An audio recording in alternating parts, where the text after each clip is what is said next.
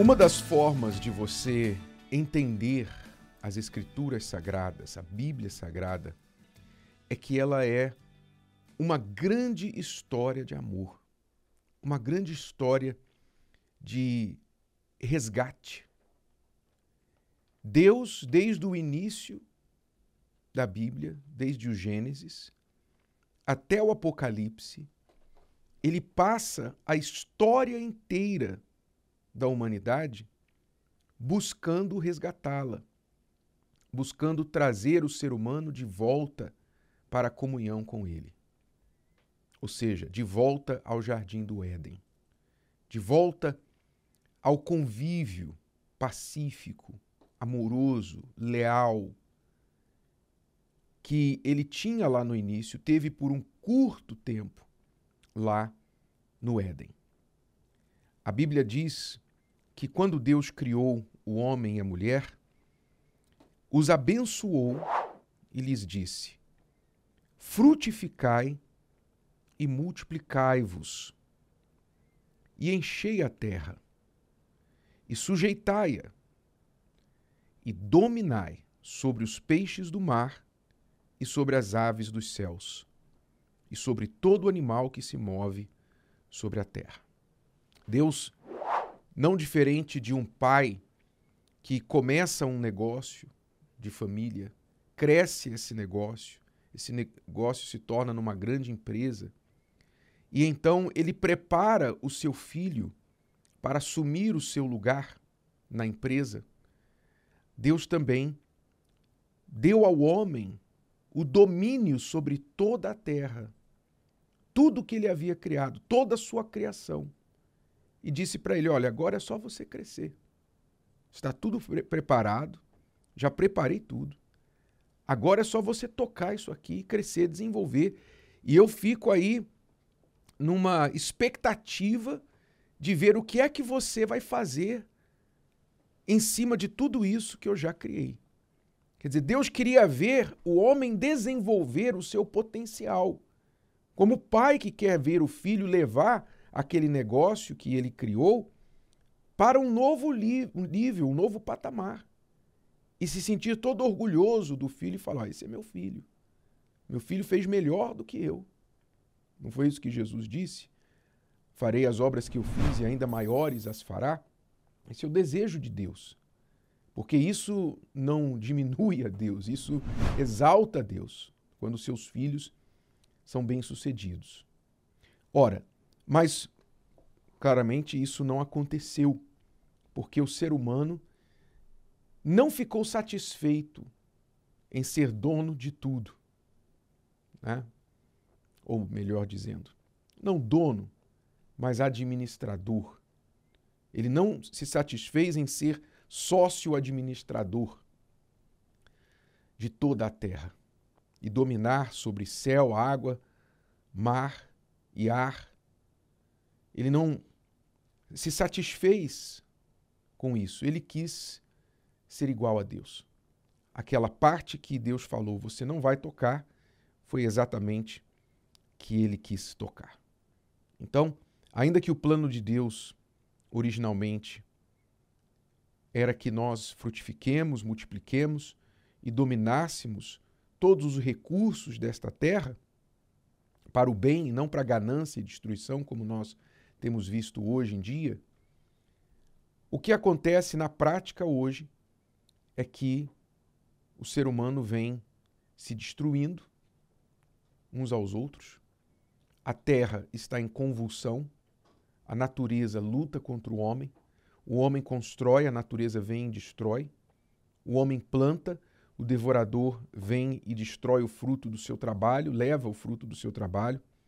Ou seja, em vez de dominar o homem tem sido dominado, tem se tornado escravo pelo príncipe das trevas, por aquele que a quem ele entregou o domínio dessa terra. O inimigo de Deus, o diabo. Então diz o texto lá em Ezequiel 36 e versículos 33 ao 35. Assim diz o Senhor Deus, diante de todo esse cenário né, que acontece hoje e já aconteceu lá atrás. A história apenas se repete. Eu fico pensando que É, eu, eu mesmo já falei muitas vezes, ah, quando eu chegar no céu eu vou querer ter uma conversa com Adão e Eva. Por que, que eles comeram daquele fruto? Né? Porque a gente sabe que toda desgraça entrou no mundo decorrente daquilo. Mas, pensando bem, amadurecendo o meu entendimento, eu já não falo que eu vou querer ter uma conversa com Adão e Eva, não, porque eu acho que se a gente for ter uma conversa com ele, quem vai sair envergonhado somos nós. Porque ele vai dizer assim: Poxa, eu não sabia. Né? Tudo bem, Deus tinha avisado, eu fiz mal, desobedeci, mas eu, eu nunca tinha visto o mal. Agora, vocês, depois que nós comemos e toda desgraça veio sobre esse mundo, vocês continuam comendo? vocês continuaram comendo. Né? Quer dizer, nós somos muito piores do que Adão e Eva, porque nós temos o precedente, nós temos o benefício da história. Adão e Eva não tinham história. Eles não tinham passado para se referir, olha, isso, alguém já fez isso e deu errado. Não, eles não tinham. Eles foram os primeiros. Erraram, erraram feio. Mas nós, você, eu, qual é a desculpa que nós temos para escolher o mal? Qual é a desculpa que você tem para fazer aquilo que os outros já fizeram milhões de vezes, provaram que dá errado e você fazer de novo? Vou dar apenas alguns exemplos. Já está mais do que provado que infidelidade conjugal não funciona. Mais do que provado. O marido trai a mulher ou a mulher trai o marido. E o que, que normalmente acontece? Desgraça. Separação, destruição, raiva dos filhos, divórcio, famílias divididas. É isso que geralmente acontece quando há uma traição. Então, já está mais do que provado que traição não funciona. Mas as pessoas continuam traindo. Mais do que nunca. Então, os erros humanos estão aí. Os pais erraram, ensinaram para os seus filhos: olha, não faça errado. Seu pai já passou por isso, sua mãe já passou por isso. Ouça sua mãe, ouça o seu pai, porque isso que você está querendo fazer, eu já fiz, deu errado, eu sofri. Não quero que você sofra. Cadê que o filho ouve pai e mãe? Então, cada geração se rebela contra a geração anterior. Nunca deu certo, mas continuam fazendo. Então, nós temos o histórico, nós temos a história para nos reportar, para avaliar. Isso aqui não deu certo. Por que, que eu vou repetir? Não. Mas infinitamente mais burros e desobedientes do que Adão e Eva são seus descendentes, que deveriam, pelo menos, ter olhado para trás e dito assim: olha, não funcionou. Em vez da gente descer ladeira abaixo, vamos tentar voltar ao estado original? Essa é a situação. Então, numa situação dessa, Deus falou lá para o povo de Israel, que também vivia essa condição caída, o seguinte: No dia em que eu vos purificar de todas as vossas iniquidades, então farei com que sejam habitadas as cidades e sejam edificados os lugares devastados. Seja, as cidades estavam desertas, destruídas, devastadas, por quê? por causa da iniquidade do povo, porque o povo tinha voltado as costas a Deus. E a terra assolada será lavrada, trabalhada, plantada. E em lugar de estar assolada, aos olhos de todos os que passavam. E dirão: Esta terra assolada ficou como o jardim do Éden. E as cidades solitárias e assoladas e destruídas estão fortalecidas e habitadas. Ou seja, depois que Deus restaurasse o povo, a terra onde o povo vivia, quem passasse iria olhar e dizer: Esta terra, outrora assolada, ficou como o jardim do Éden.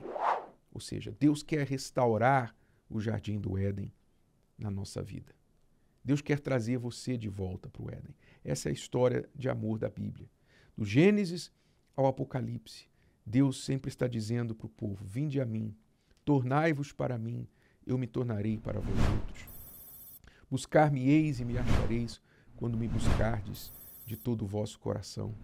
Buscai primeiro o reino de Deus e a sua justiça, todas as outras coisas vos serão acrescentadas.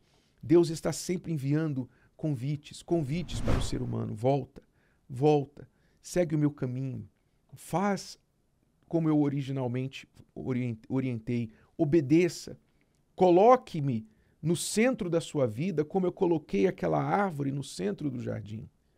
Coloque-me no centro da sua vida. Se você fizer isso, então nada vai lhe faltar. A sua vida vai ser como o jardim do Éden. Mas cadê que o ser humano quer isso? Na teoria, sim. Mas na prática, o que, é que as pessoas querem? Elas querem se lambuzar com o fruto que Deus disse que elas não deveriam comer. Se o vídeo de hoje te ajudou, você conhece alguém que vai ser ajudado por essa mensagem, passe adiante. E se você ainda não inscreveu aqui no canal, inscreva-se agora. Até a próxima.